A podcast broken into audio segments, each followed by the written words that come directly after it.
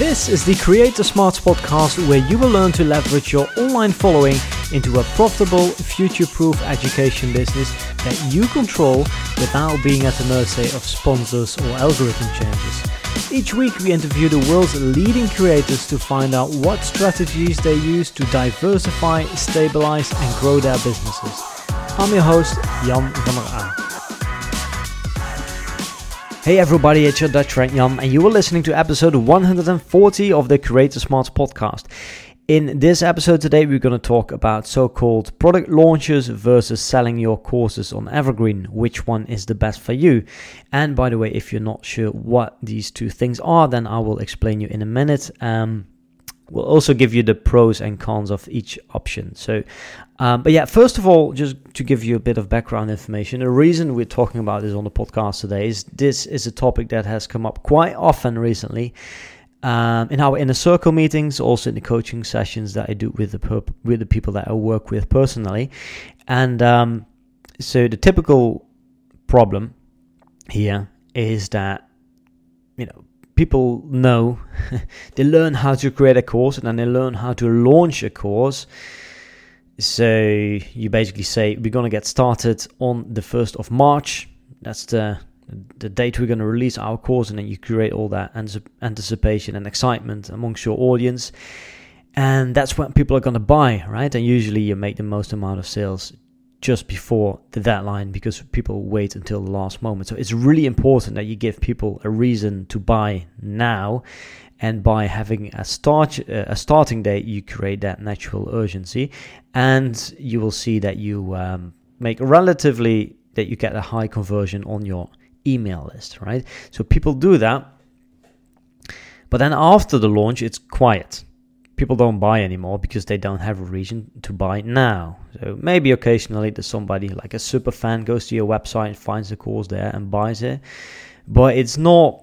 Um, yeah, it, it, it doesn't generate any stable revenue. So what people do is they decide to do multiple launches throughout the year, right? So they launch uh, multiple cohorts cohorts um, uh, throughout the year.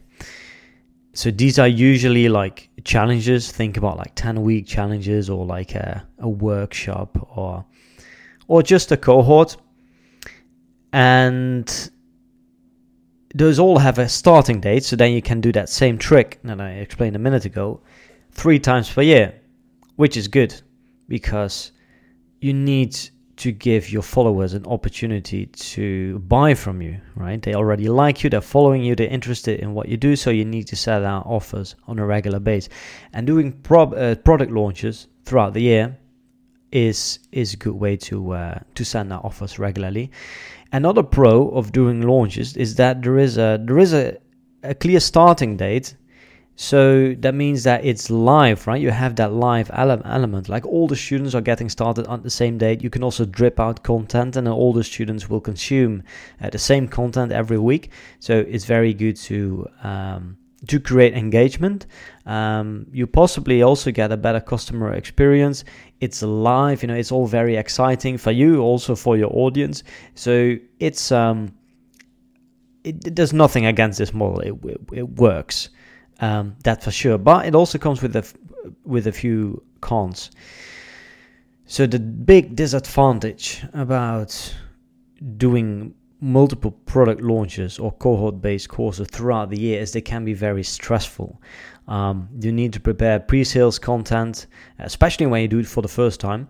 But then you also want to make some tweaks when you do it throughout the year, right? You don't want to extend, you don't want to send out the exact same promotion content, uh, promotion promotional content throughout the year. You you can still do that and it will still work.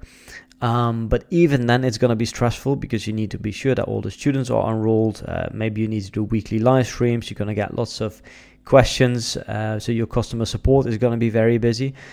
So it's just not, it, it can be very stressful. And of course, if it's stressful, then that means that it's going to take lots of your time and energy, which you can then not spend that on other things, right? So it can also be a big distraction for your long term growth. Um, the cash flow is another issue.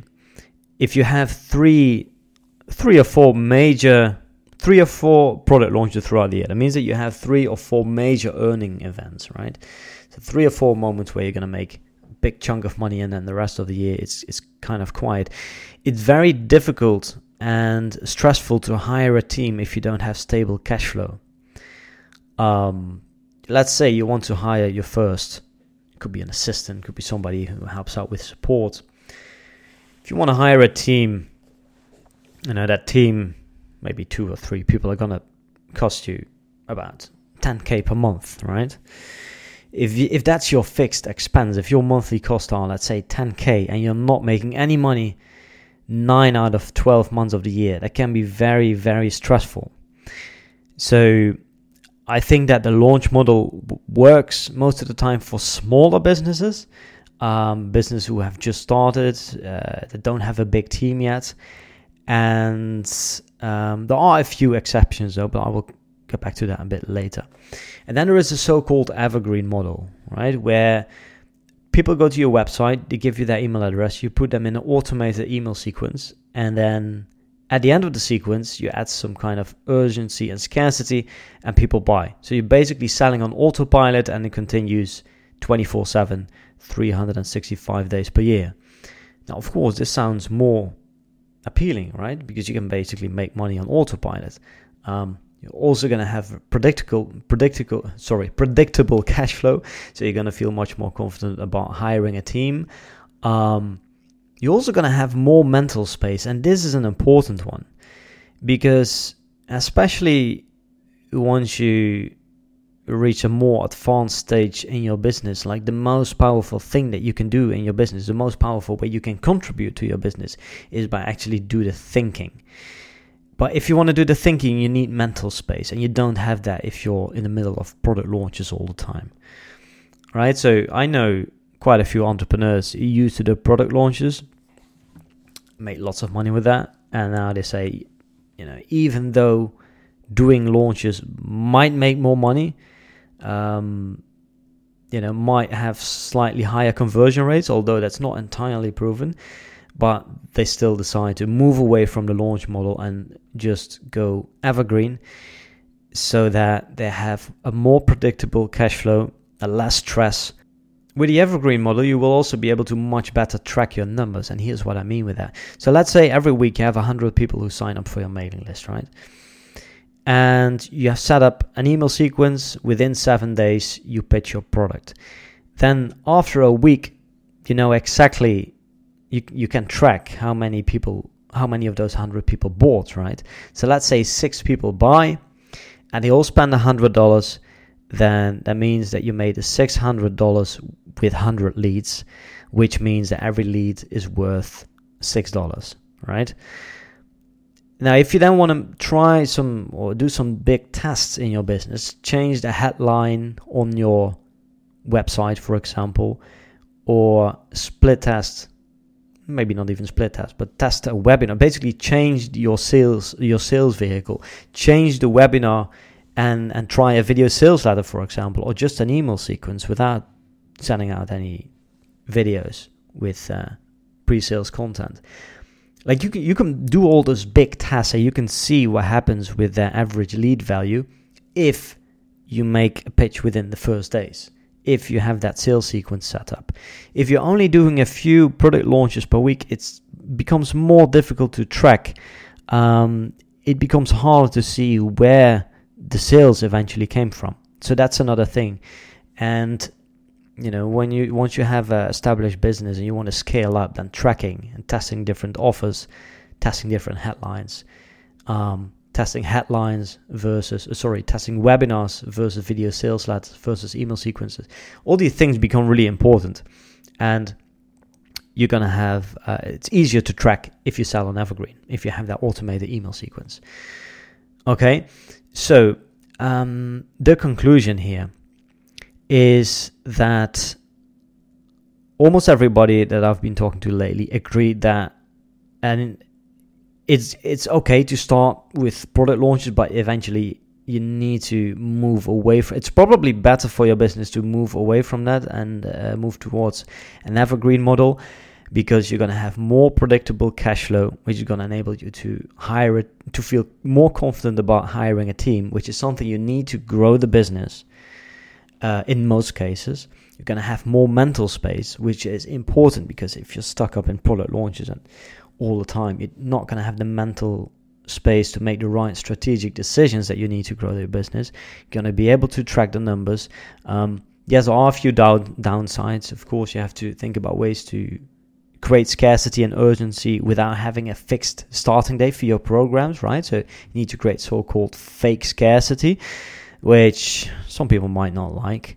Um, there's also not really a live element anymore, right? You still can have that community, but people are uh, they might be in different modules anymore.